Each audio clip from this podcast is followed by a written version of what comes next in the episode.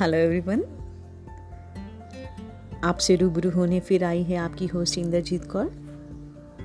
और आज मैं ये कहना चाहती हूँ कि सच का दर्पण, जब हम देखते हैं, हम सच्चाई को ढूँढने की कोशिश करते हैं। और सच तो ये है कि हम आप सभी इस ज़िंदगी के मेले में अकेले हैं। सत्य खोजने जाओगे ना तो भी यही जवाब मिलेगा। हाँ हम अकेले हैं।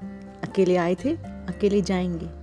और जो कुछ रह जाएगा पीछे, वो सब हमारे कर्म।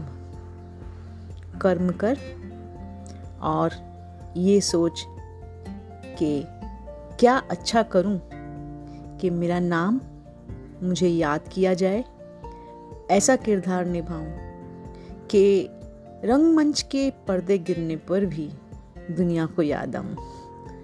अपना ख्याल रखिएगा।